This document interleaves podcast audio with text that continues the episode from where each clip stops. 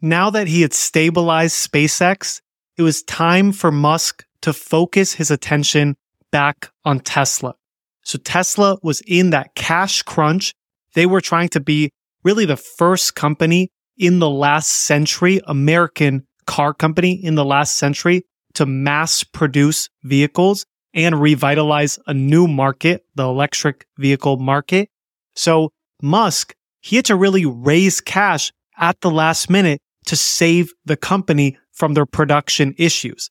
And he was able to work his magic yet again, raising $20 million from their investing investors to give them this lifeline.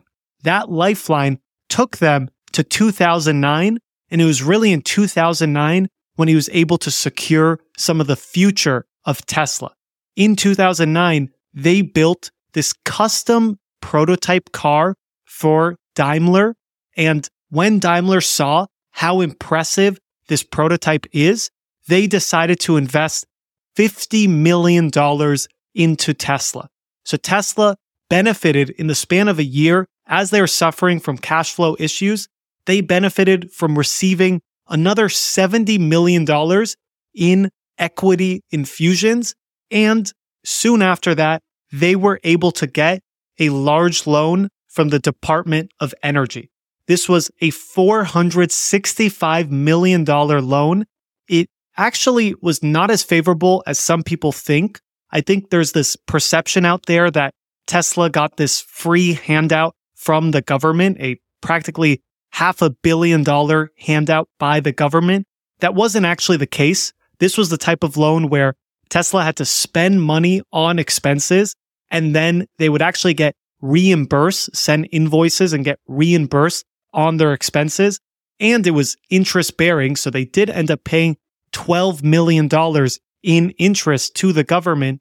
So it wasn't just some free handout, but it certainly helped Tesla get on track and really allowed them that stability to tackle their new mass market vehicle. What they knew would be the Model S.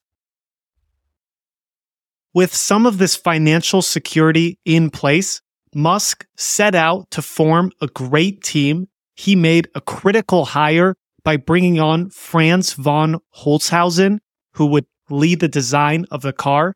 And one of the most important things that they started contemplating was how could their car, the elements in their car, differentiate from all the existing cars out there. Obviously, this is an electric car, so it's battery supported. But more importantly, he was starting to think how could the integration of hardware and software differentiate our car? And one of the biggest key elements during this time was that Musk realized he wants these Teslas to be software dominated cars. He wants to dominate the market, both the EV market and the entire auto industry with their software capabilities. Most importantly, regarding the car as a piece of software rather than just hardware allowed it to be continuously upgraded. New features could be delivered over the air we were amazed at how we could add tons of functionality over the years, including more acceleration, Musk says. It allowed the car to get better than when you originally bought it. So I'm starting to see another really big key trait of Elon Musk unveil itself at this time. And it is that Elon Musk is always going to double down. We saw that in this bleak, tough time of 2008, both of his core companies, Tesla and SpaceX, were having cash flow issues, just barely surviving. Tesla, production issues with the Roadster, SpaceX, three failed launches for their Falcon 1. And both of them, at the very last minute, they were able to raise money, get this cash infusion, and ensure a little bit of financial stability they were able to find some success with their fourth Falcon launch and build a roadster that could actually go through production. So he had ensured this stability and this safety for both of his companies. Well, once he was on the other side, it wasn't like he was happy just sitting with what he already has. He didn't tell his team, let's just continue to crank out roadsters or let's just continue to launch Falcon 1 rockets. He sees that he's successful. He has built up some stability and now he is going to double down. He is addicted to risk. He's ready to take the next risk, take on the bigger challenge of the Model S. Now he says, I want to produce a mass market car, a market car that differentiates itself on software. He goes out and tries to build the Falcon 9. The Falcon 9 has nine times the engines as the Falcon 1. So this is an increasingly harder problem for Musk and the SpaceX team to solve. I just thought this was another really core lesson, a key trait of Elon Musk. He will always double down. He is not going to settle for complacency. He is not happy sitting in the same place. Whenever he gets a success, he will reinvest it, reach for the next risky innovation, and again, always double down. Musk saved money by questioning requirements.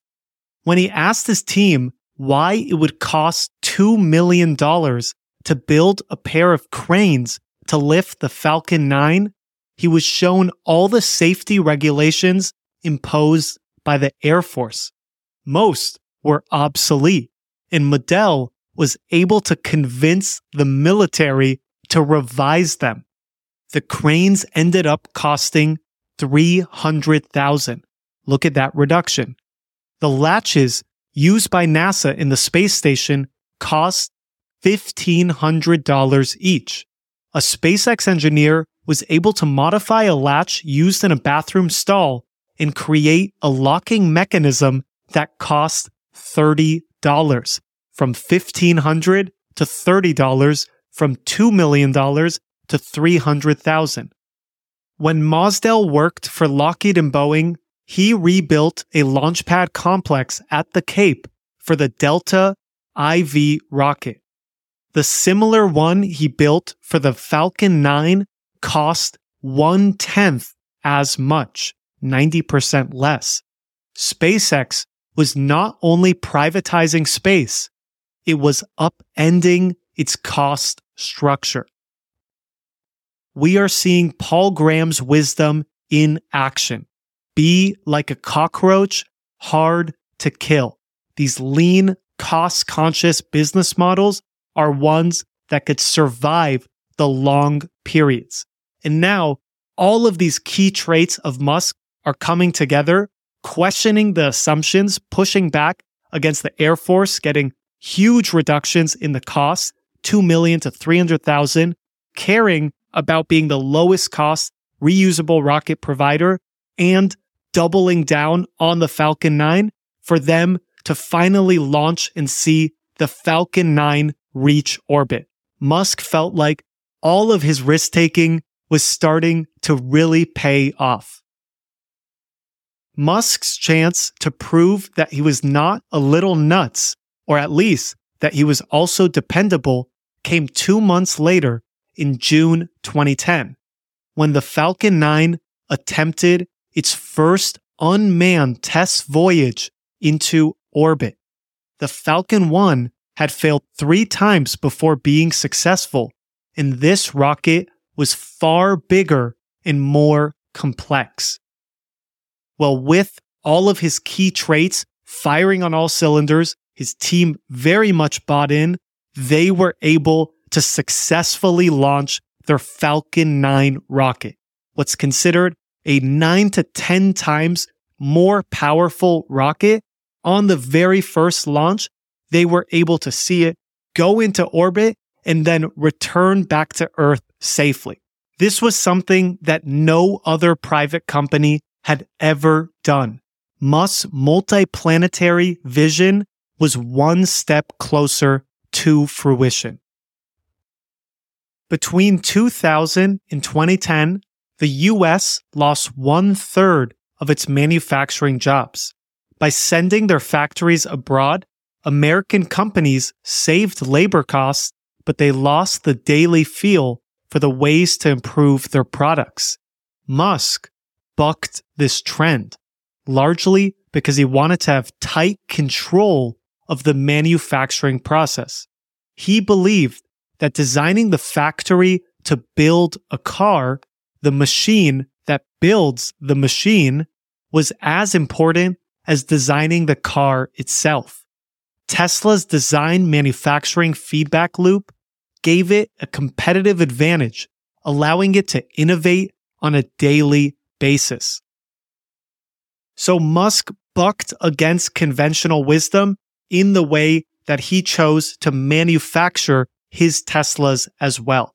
Many of the other companies were going towards the globalization trend, outsourcing or pushing their manufacturing abroad. Whereas Musk, he saw that it could truly be a competitive advantage if I have this vertical integration and I have a tightly knit manufacturing process in the US. So to that end, he would place the engineers right next to the factory floor, the people who were designing these Tesla products, he would place them right next to the factory floor so they could see any issues that came up during the manufacturing process. And the second they see an issue slow down their manufacturing process, well, the engineers are right there to solve them. This was a competitive advantage for Tesla throughout the early days and even served as a competitive advantage at times during COVID when many of the other factories abroad may have been shut down or simply weren't getting their parts. Tesla had chosen for this full tight control option, vertical integration and controlling the machine that builds the machine. Now, it was in this 2010 period that they bought a Fremont factory to really focus on Model S production and they went public. They were the hot IPO of the year. They raised $266 million in cash and now they were full steam ahead on producing the Model S.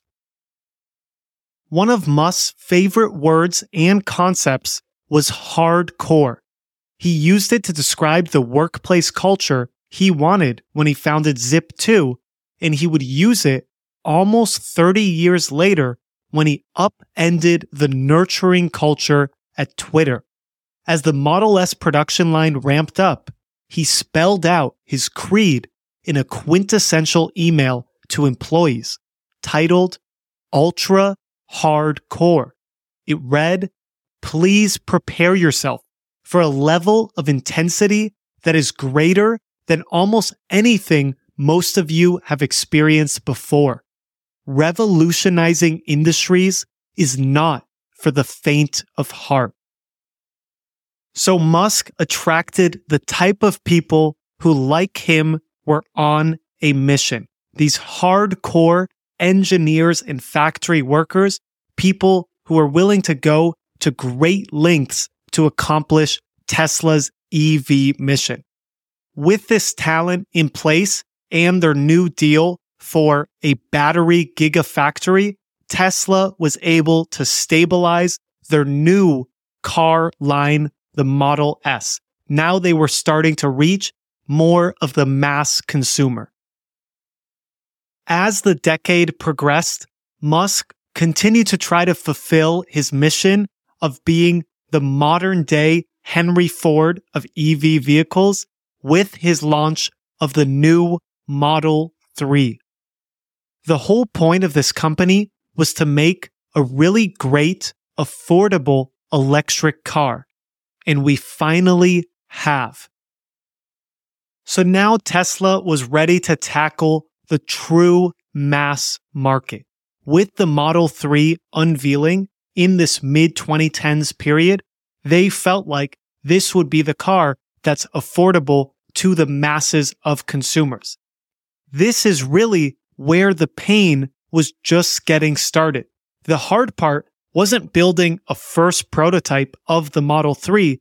The hard part is producing the Model 3 at record numbers. As Musk would say, welcome to production hell.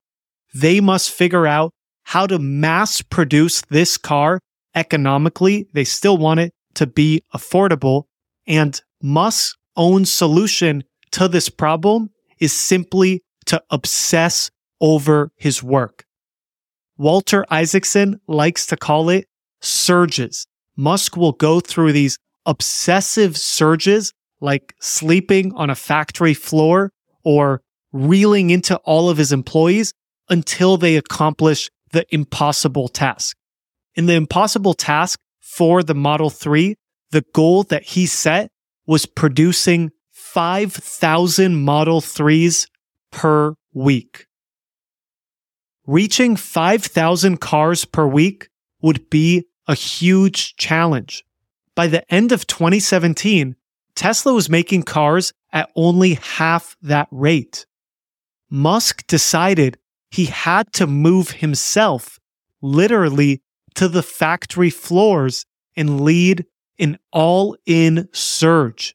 It was a tactic, personally surging into the breach 24 7 with an all hands on deck cadre of fellow fanatics that came to define the maniacal intensity that he demanded at his companies. Something we see again and again from Elon Musk is that he doesn't ask you to do something that he's not willing to do himself. He is asking a great task of all his employees work to insane hours to get to this production goal, 5,000 cars per week. But Musk, he is setting the example for his troops by literally sleeping on the factory floor. He's showing them that he's willing to put in the work if they are as well. Step one should be to question the requirements. Make them less wrong and dumb because all requirements are somewhat wrong and dumb. And then delete, delete, delete. So as he's living in the factory, he slowly is walking around, seeing certain processes in place, and he realizes it makes sense to actually de automate certain steps. They had automated so many processes over the years without even thinking about it that they didn't realize some of the processes they'd automated would actually be faster if an actual human was doing that themselves. Like if you're picking up pieces with your fingers and you have to do these intricate physical acts, that is much easier for a human to do than some type of robot to do. So his first step was going around the factory, de-automating. This was first at the battery gigafactory. That got up to speed. And then he started focusing his attention on the Fremont car assembly plant. Now he was ready to speed things up at Fremont. By the beginning of April, it was producing only 2,000 Model 3s per week. There seemed to be no way that the laws of physics would allow him to juice the plant's assembly lines into producing his magic number of 5,000 per week, which he was now promising Wall Street would happen by the end of June. So he goes to Fremont. He sees that they are physically only able to produce right now 2,000 Model 3s per week. And yet their stock is shooting through the moon. Their stock is at this all time high price. And slowly, some skeptics, some short sellers are starting to notice maybe Musk can't actually reach his 5,000 car per week target. So now in this period, many short sellers started shorting the stock. Musk was starting to get very heated. He hates short sellers and he's thinking, how can I actually boost the production at the Fremont plant? Well, the way he would do that again is by continuing to lead his intense surge. He's going to make rapid fire decisions, continue to question every requirement until they increase their production. Elon was going completely apeshit, marching from station to station. Musk calculated that on a good day, he made a hundred command decisions as he walked the floor. At least 20% are going to be wrong, and we're going to alter them later. But if I don't make decisions, we die. So he's walking around the factory, carrying out his intense surge. As we know, he's questioning any requirement that's in place, and he's finding little improvements across the factory that could lead to a faster production timeline. He would see like maybe at one station, five bolts are needed. He would ask them, could we do it with two? Or he would see the speed of a robot's installation and he would say, can we increase the speed of this robot? If it's only at 30%, why don't we just set it at 100%? And like he said, maybe he's wrong here and there. Maybe the robot speed shouldn't be at 100%, but other people's for them to solve where they should scale back. Elon Musk, in his surge like state, his job was to go and really just push the limits of all his employees so that they could get closer to his production goal. As you could imagine, his approach was pretty effective. These changes actually got them halfway there. They went from producing 2,000 cars per week to now, with his changes in place, they were producing 3,500 cars per week. But yet, Musk knows they are still well short of his goal. They're producing 3,500 cars per week in this Fremont facility. And despite all of his best intentions, this looks like simply the cap on what they could produce in that factory. He's thinking, this can't really go any faster. There's no more space. There's no more assembly lines in the factory. What can I do to get us from our current number, 3,500, to my target of 5,000? Well, as Musk says, if conventional thinking makes your mission impossible, then unconventional thinking is necessary. He thought of an incredibly creative solution to his problem by building an outdoor tent, a massive outdoor tent that would serve as an extra assembly line. So this last step, they built an outdoor tent outside their Fremont facility. This is hundreds of feet. It's like you have a second warehouse outside. And that was really how they were able to hit their 5K per week production goal. They were using humans and using gravity instead of a conveyor belt because this was all outdoor. It was not built out like internally their factory. So they had to be very creative using different approaches to replicate the conveyor belt effect in this outdoor tent. But despite all that, it was successful. It provided that last gap another 1500 cars per week so Tesla could hit their goal. They were able to mass produce the Model 3. I became a broken record on the algorithm, Musk says, but I think it's helpful to say it to an annoying degree. Repetition is the mother of retention.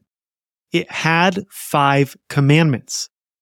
One, question every requirement.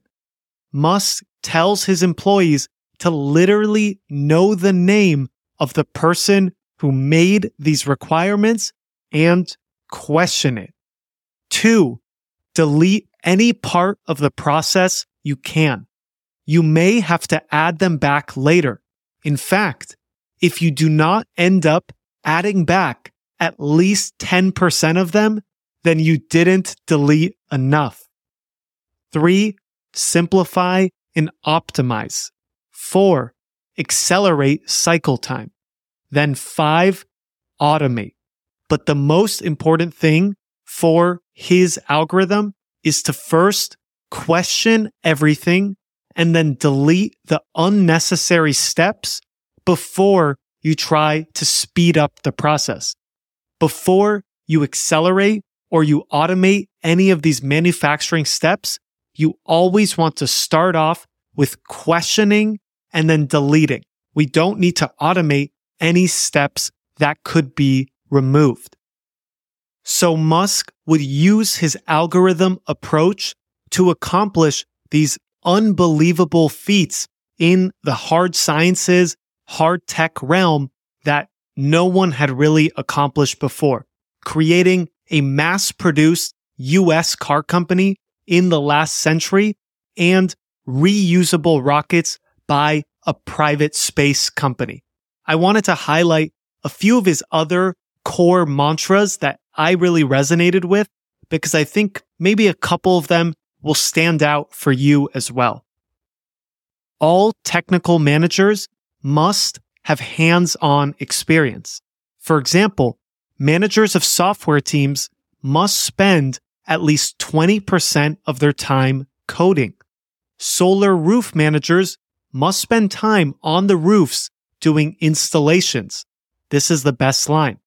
Otherwise, they are like a cavalry leader who can't ride a horse or a general who can't use a sword. If these technical managers don't get their hands on experience, then they won't be as effective with managing. This is how he would structure those engineering teams right next to the factory floors. The next one, a maniacal sense of urgency is our operating principle. Never ask your troops to do something you're not willing to do. And lastly, the only rules are the ones dictated by the laws of physics. Everything else is a recommendation.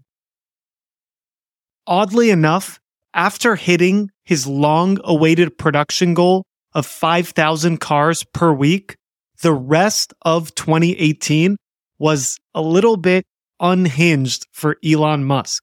That was the year he got on Joe Rogan's podcast and smoked weed. He got a bit of pushback from that.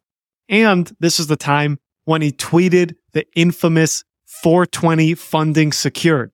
This was actually after he had conversations with a Saudi investment fund. So it's not like this was just being pulled out of thin air, but nothing had actually been agreed. And he did end up getting in trouble with the SEC. He got charged with some fraud case. He had to kind of settle with the SEC, step down as chairman of Tesla, and really step away from some of his controversial statements. I'm sure at times this political controversy and Elon Musk's loudness can really offend people. I know a lot of people either really love him or deeply, deeply hate him. But I just think it's interesting that despite the controversy, he is still always being productive. In this 2018 time period, he was pushing for the 5K production number. Also, at the same time, he was making a deal with China for them to be able to sell their cars and manufacture their cars in the nation. They were really one of the first companies being granted this right.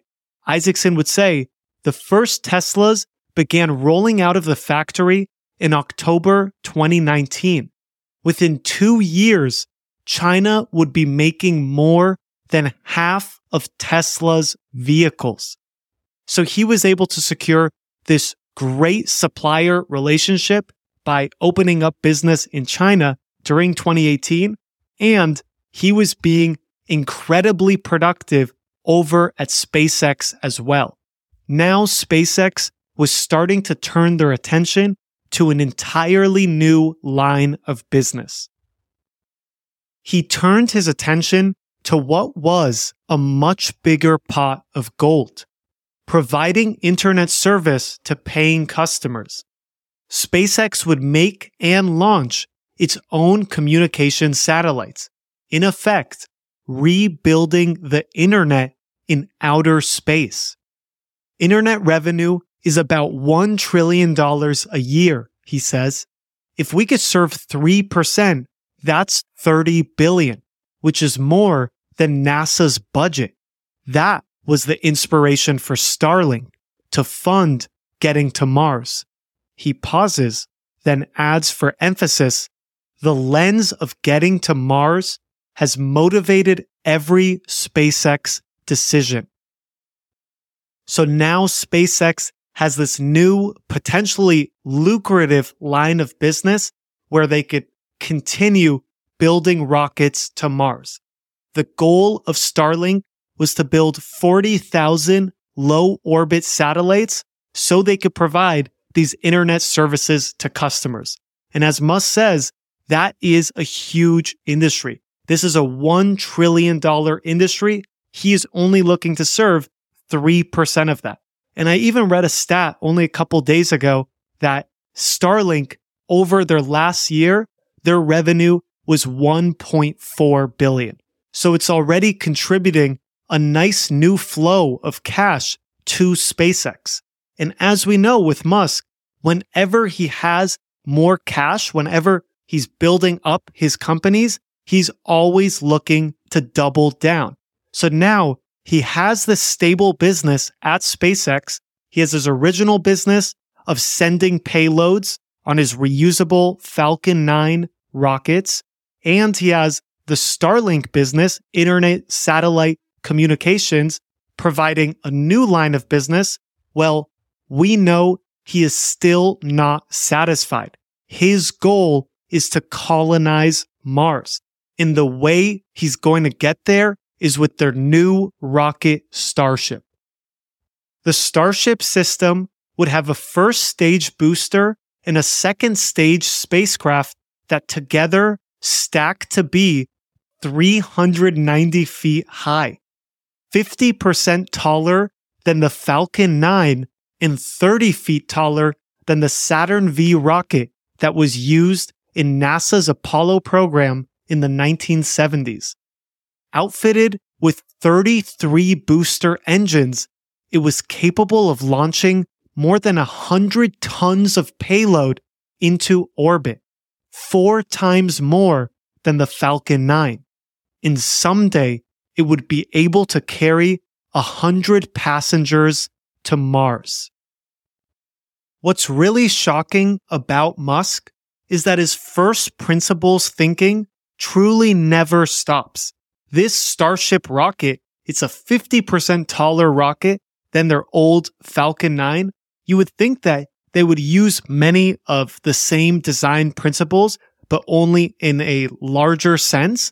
Well, in reality, Musk was applying his first principles thinking again, and he's starting to consider how can I rework this rocket so it could be even more effective than the ones we've built already, the ones that we've built to successfully land. He's saying, I'm okay with rocking the boat a bit if it will lead to a more innovative approach.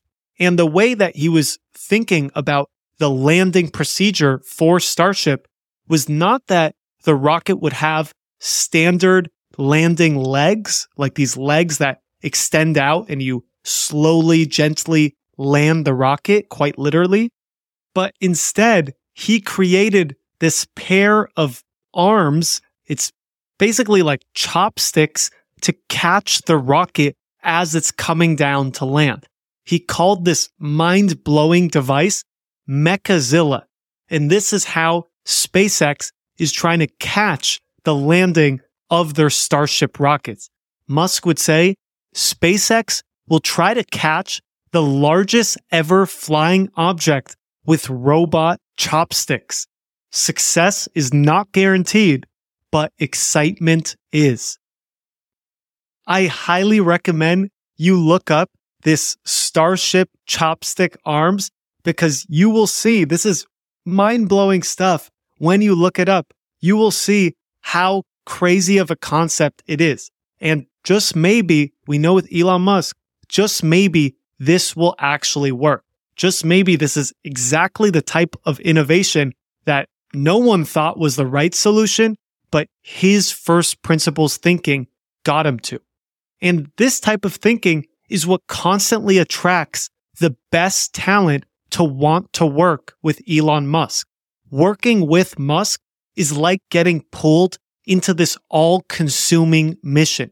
You have to be obsessed. You literally have to give up almost everything else in your life. You're going to be working your ass off, but yet people still walk away being so amped up. Working for Elon is one of the most exciting things you could do, but it doesn't allow time for a lot else in your life. Sometimes that's a great trade. If Raptor becomes the most affordable engine ever created and gets us to Mars, then it may be worth the collateral damage. Feedback like this was repeated across the book. A common refrain from past employees was saying, I'd rather be burned out than bored. They knew that they were giving up their social life, their family time, so many different things they could be spending their time on to work and grind for Elon Musk. But simply, they know that they are working on these great, wild missions. They are working on this life changing mission for humanity, whether it's getting to Mars or revitalizing the EV market. These are two missions that are much grander than any of us as individuals. And this is something that I think all companies would benefit from. You find the most talented people, like we've spoken about Apple, Pixar doing, A players want to work with other A players. And then when they're all working off each other, the impossible is suddenly possible. Space travel is suddenly possible. Mass market EVs suddenly possible. This level of innovation is due to his all consuming missions. From 2007 onwards until maybe last year, it's been nonstop pain. There's a gun to your head. Make Tesla work.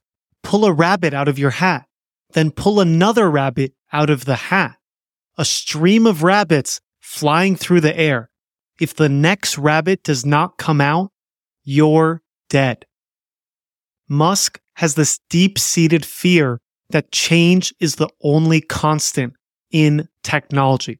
We see he has developed his innovate or die mentality. He has to keep pulling rabbits out of his hat to make his companies survive. And that really explains his core culture phrase, a maniacal sense of urgency is our operating principle. We always have to be on offense. This is a Nike saying. We always have to be on offense. We always have to be pushing, doubling down, going for the next innovation if we expect to survive. So these are the types of principles that propelled his companies, both Tesla and SpaceX, to reach incredible heights post COVID. In 2021, that is when Tesla's both production numbers for their actual cars and their stock price skyrocketed. And that's where we saw Musk reach his personal fortunes. At one point, he was even worth $300 billion. It was at this time when everything was going well that he started to get a little bored. In April 2022, things were going surprisingly well for Musk. Tesla sales had grown 71% in the past 12 months without spending a penny on advertising. Its stock had gone up 15 fold in five years, and it was now worth more than the next nine auto companies combined. Musk's fierce browbeating of microchip suppliers meant that Tesla, unlike other manufacturers, had survived the supply chain dislocations caused by the pandemic, allowing it to achieve record deliveries in the first quarter of 2022. As for SpaceX, in the first quarter of 2022, it launched twice as much mass into orbit as all other companies and countries combined. In April, it sent up its fourth manned mission to the International Space Station, carrying three astronauts for NASA. So things are just rolling for Elon Musk in early 2022, 2021 period. Things are going so well. And we know he has that slight addiction to drama and risk in his life. So with all that extra money, his addiction to drama, he decides to buy his favorite company. He decides to go hostile for Twitter. At the meeting, Musk found Agrawal to be likable. He's a really nice guy. But that was the problem. If you ask Musk what are the traits needed in a CEO, he would not include being a really nice guy. One of his maxims is that managers should not aim to be liked. What Twitter needs is a fire breathing dragon, and Parag is not that. So Walter Isaacson goes into great detail in the book on the Twitter acquisition. I'm just going to touch on a few of the lead up events. And really, I want to spend a little bit more time on some of Musk's key decisions after completing the acquisition. I think to me, those are the more interesting events than the lead up. So just to give you a little bit of context, this lead up to the Twitter acquisition it started off with Musk being a heavy power user of Twitter. Out of famous people, he definitely is one of the most active people on Twitter. And he realized that this is a product he felt like was undervalued. It could be this town square for free speech. So over a number of months, he started accumulating a stake in Twitter in the open markets. He had a lot of that extra money left over. So he's just investing it in the stock market, buying up shares of Twitter. Not a controlling stake, but a meaningful stake. This is a 5 to 10% stake. Eventually, some of the executives on the Twitter board saw that he had built up this big stake. So they decided to offer him a board seat. They're thinking, okay, he's a power user. He's obviously had a lot of success in the tech world already. It wouldn't hurt us to have his opinion on the board.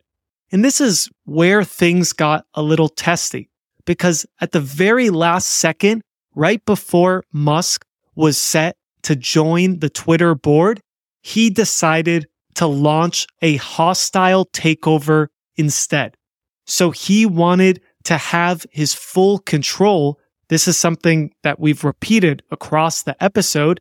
And he saw that the hostile takeover of Twitter is the best way to do that. He offered $44 billion to buy out all of Twitter and for him to become the true sole owner. Now, over the coming months, he would come to regret that decision more and more. As the months evolved in this 2022, mid 2022 time period, the ad market started falling as interest rates started rising. And all these valuations across tech stocks were taking really a nosedive. Twitter's valuation had certainly been cut, and many of their peers in the social media landscape, advertising landscape. So Musk was starting to kind of oscillate between whether he should even buy this company. Should he buy Twitter anymore if its true value may be half of his $44 billion offer? So at this time, he was trying to find different excuses to either get out of the deal or reprice the deal. He knew that the price he had offered was too high based on the current market value. And the main excuse that he would hammer again and again was that Twitter has a bot problem. More than 5% of Twitter's users are bots. But after months of fighting, he just realized there's no way to get out of this deal. He was basically forced to close his original deal, this $44 billion purchase. And now he walks in as the owner of Twitter. And yes, he may have a little bit of that winner's curse. He overpaid for the deal, but he's decided, I mean, he has all the financial resources in the world. He's decided if I'm going to get this asset, I might as well make the most of it. And now we will see some of his playbook post acquisition. The first thing that he did was that he cleaned house. He wanted to have a purge of any employees who do not fit his hardcore culture. So he collected a group of loyal people, what Isaacson coined his musketeers. These three individuals, two of them are his cousins, who would go over all the engineers and filter them based on who had written over 100 lines of code in the last month. They took on this very basic filter to really understand who in Twitter is ultra productive, who is ultra hardcore, who is committing themselves to the product at Twitter and not really getting away with kind of slacking off in the old, looser culture. So this was really the first decision that Musk made in his first week taking over. And we saw that practically 25% of the Twitter staff was eliminated overnight. This was his first purge. Now, the second big decision that he made to change Twitter was that he wanted to add subscriptions, the blue checkmark subscriptions, instead of for verification. Now it is just a paid product. Anyone who subscribes to Twitter Blue could pay for this quote unquote old verification. And a big reason that he wanted to offer this, it ties back to that original idea around his X.com mission. In the early 2000s, we know that he wanted to create that financial super app. And this is certainly the same goal that he has with Twitter now. Getting a user's credit card, he said, would have an additional advantage. It could facilitate turning Twitter into a payments platform where people could send money, hand out tips, and pay for stories, music, and videos. Because Howery and Nosek had been with Musk at PayPal, they liked the idea. It could fulfill my original vision for X.com and PayPal, Musk said with a gleeful laugh. From the very beginning, he saw the potential that Twitter could become what he had envisioned for X.com, a social network that supported financial transactions. So here, Musk's idea, the X.com original vision is coming full circle. Since his PayPal days, he has wanted to create this financial super app. And now he feels like the combination of Twitter, a social network, a peer to peer social network, plus adding financial capabilities can turn it into this true super app juggernaut. And I think part of the inspiration behind this is also that ever since that PayPal time period in the early 2000s, we've seen two companies out in the East in China fulfill this mission, this financial super app mission. We've seen both WeChat and Alibaba's Alipay do a similar thing in China. But I think the big struggle with Musk trying to accomplish this in the US under Twitter and that happening in China is that the US has a much more built out ecosystem. The US has many fintech and payment companies already. It had a mature fintech and internet landscape way before the mobile revolution.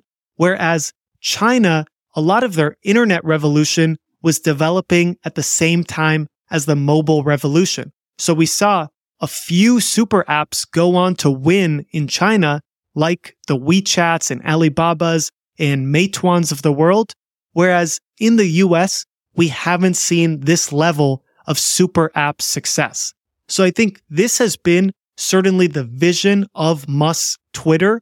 He's hoping that he could turn it into his original X.com mission, a financial super app linked with a social network we have yet to see if that'll be possible in the US. The other big goal that Musk had going into Twitter was that it could become this true town square for free speech. He wanted people to feel free to speak their minds. And he thought that this new Twitter under his ownership, private ownership, could enable free speech. The problem that he's faced, I think the issue it hasn't turned out as well as he would have hoped, is that real free speech in some ways goes against his advertising based business. He has seen some true pushback from the advertisers in this realm. Isaacson would describe Musk had begun to realize that creating a good venue for advertisers conflicted with his plans to open the aperture to more free speech. A few days earlier, he wrote a Dear Twitter advertisers letter promising Twitter obviously cannot become a free for all hellscape where anything can be said with no consequences. What advertisers disliked about Twitter, though, was that it could be a cesspool of falsehoods and weaponized disinformation that people, including Musk, spread in impulsive and reckless ways. Advertising accounted for 90%, 90% of Twitter's revenue. It was already declining due to an ad recession, but after Musk took over, it began to fall much faster. It would tumble by more than half in the next six months. So this has been the other huge challenge during his Twitter ownership. He's dealing with a very different business model than what he's used to before. In Tesla, you're selling goods to consumers. In SpaceX, you're selling these large government contracts, sending payloads to space. So these are more outcome based and product delivery based business models.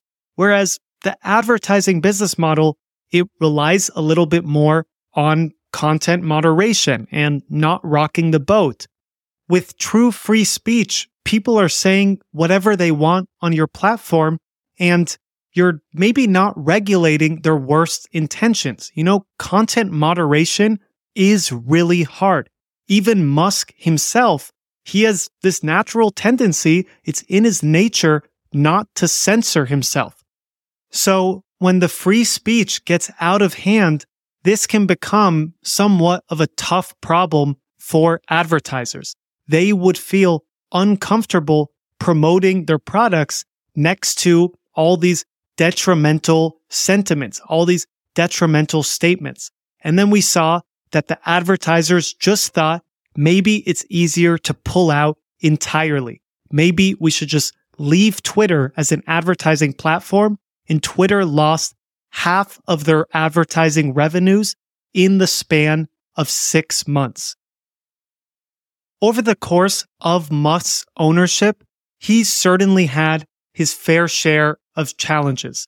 Isaacson goes through how he's had to let go of roughly 75% of the original employees because he felt like they didn't fit his hardcore culture. He has seen, as we just discussed, his advertising revenue be cut in half, and he's had an embarrassing product rollout with his Twitter Blue subscription program. This was where he introduced the subscription verification marks to the masses, not to celebrities or brands anymore. And within just 24 hours, he saw many pranksters basically copying wide, well known brands like Super Mario Bros. This was a very popular one. It went viral for the wrong reasons. They copied Super Mario's logo and was flipping off fans. So this is definitely not the type of environment that advertisers want to be in. If their brand is subject to this type of overnight devaluing, then they may just decide to get off Twitter altogether. But I think despite all of these negative events happening in the first year of his ownership, we have seen again and again, maybe not to bet against Musk. He has had his back against the wall with numerous of his companies before, Tesla and SpaceX in multiple periods, 2008, 2018, PayPal when they were competing with Confinity. So many of his companies have struggled in the past, but yet his hardcore approach has still somehow pulled through. I think the important thing here will be can it pull through before the debt cripples him? You now may be asking, and certainly Walter Isaacson was asking himself, why did Musk want to make this acquisition? What under the surface was truly drawing Musk to Twitter? This is his theory. I believe there was a psychological personal yearning. Twitter was the ultimate playground. As a kid, he was beaten and bullied on the playground, never having been endowed with the emotional dexterity needed to thrive on that rugged terrain. It instilled a deep pain and sometimes caused him to react to slights far too emotionally. But it also is what girded him to be able to face the world and fight every battle. When he felt dinged up, cornered, bullied, either online or in person, it took him back to a place that was super painful, where he was dissed by his father and bullied by his classmates. But now he could own the playground. I think the real shame in all this Twitter drama, the Twitter saga, is really that he's not spending all of this time actually working on his true groundbreaking innovations.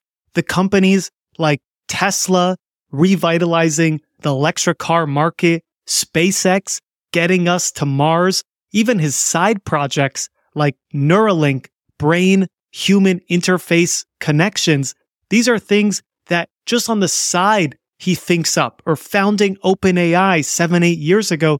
These are just his side projects, let alone his grand world changing missions under Tesla and SpaceX. So to me, I don't really care that much that he bought Twitter. That's why I haven't spent nearly as much time during this podcast talking about that compared to the two big companies. But I just really wish all this time he's spending on the political fighting, the drama at Twitter, turning around our town square social media site. I just wish it went back to being spent on the big missions. This is something that his own brother, Kimbal, would express as well. I really don't give a shit about Twitter. It's just a pimple on the ass of what should be your impact on the world. So, regardless of what happens over at Twitter, his companies, Tesla and SpaceX, are well on their way to changing the world. The future of Tesla certainly looks very bright now with their successful mass produced Model 3. And now they are looking at their next 10 year roadmap with much more ambitious goals. They want to create an even more affordable car and really get into the automated driving space. In order for Tesla to grow at 50% a year, it needed to have an inexpensive small car. The global market for such a car was huge.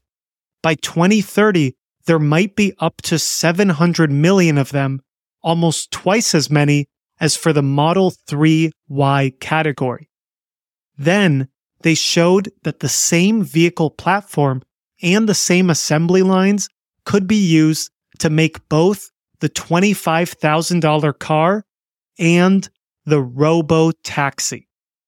So Musk envisions this future of Tesla creating more and more affordable cars, doubling down, keep reinvesting his profits on better and better, more affordable cars, and then soon on automated cars, like his long term vision, the robo taxi. We know Elon Musk will never just stop and be complacent. He has that deep seated fear of success disease. So for him, it is simply impossible to just stand in place, to stop innovating.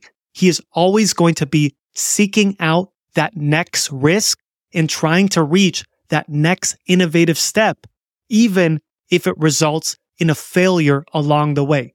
And we've seen this play out most recently at SpaceX as well. As they were making the first launch of their new Starship rocket, the much bigger, more expensive rocket, on the very first launch, they actually had to self destruct. And again, Musk would preach to his team that this is actually a success. Like the decision to forego slosh baffles on the early version of the Falcon 1, taking these risks turned out to be a mistake. It is unlikely that NASA or Boeing, with their stay safe approach, would have made those decisions. But Musk believed in a fail fast approach to building rockets. Take risk.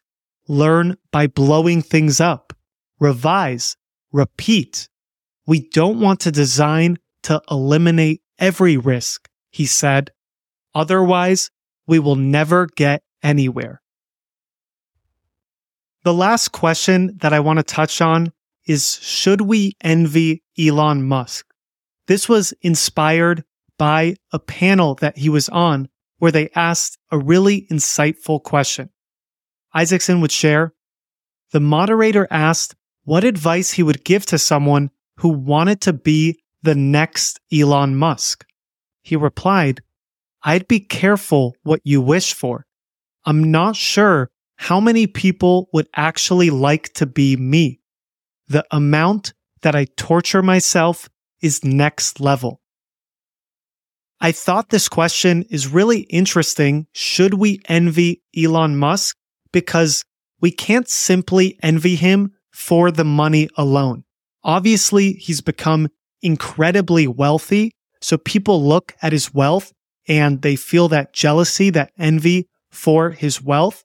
But we have to understand what were all the other natural preconditions to becoming Elon Musk. I have purposely not really touched on much of his personal life.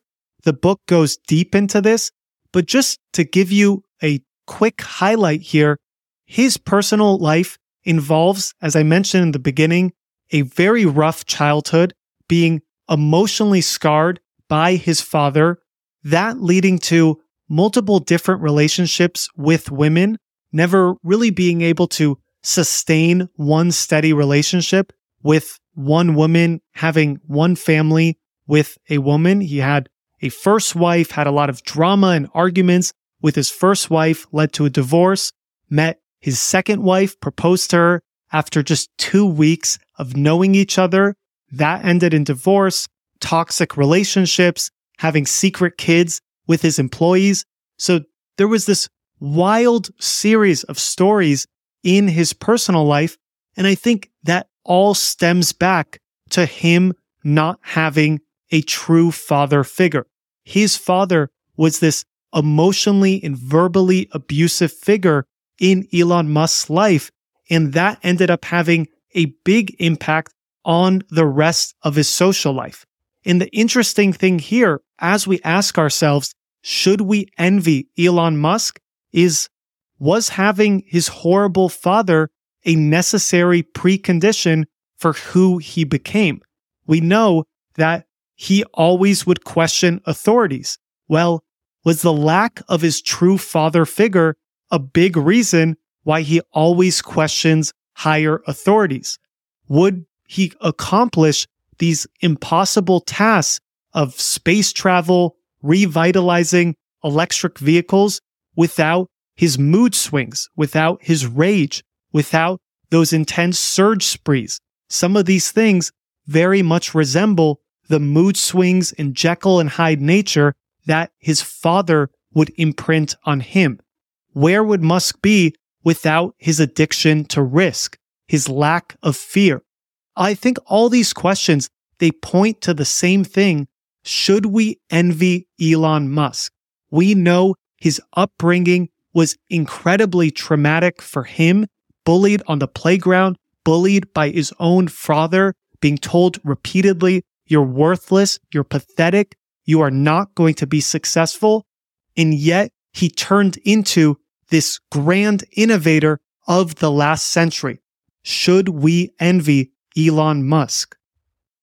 Could you get the rockets to orbit or transition to electric vehicles without accepting all aspects of him, hinged and unhinged?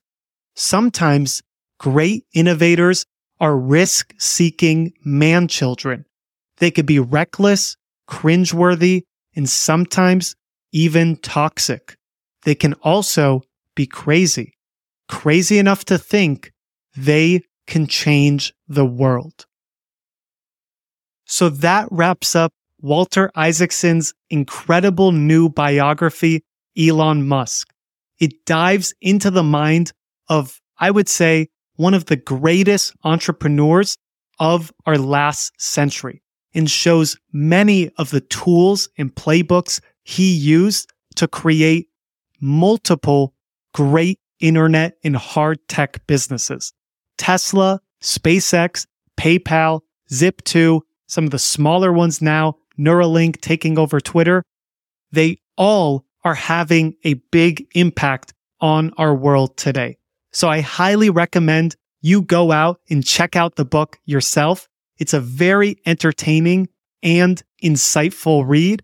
And I hope you learned a lot from this episode as well. If you enjoyed the podcast, please share it with a friend. That would be amazing. And thanks again for listening.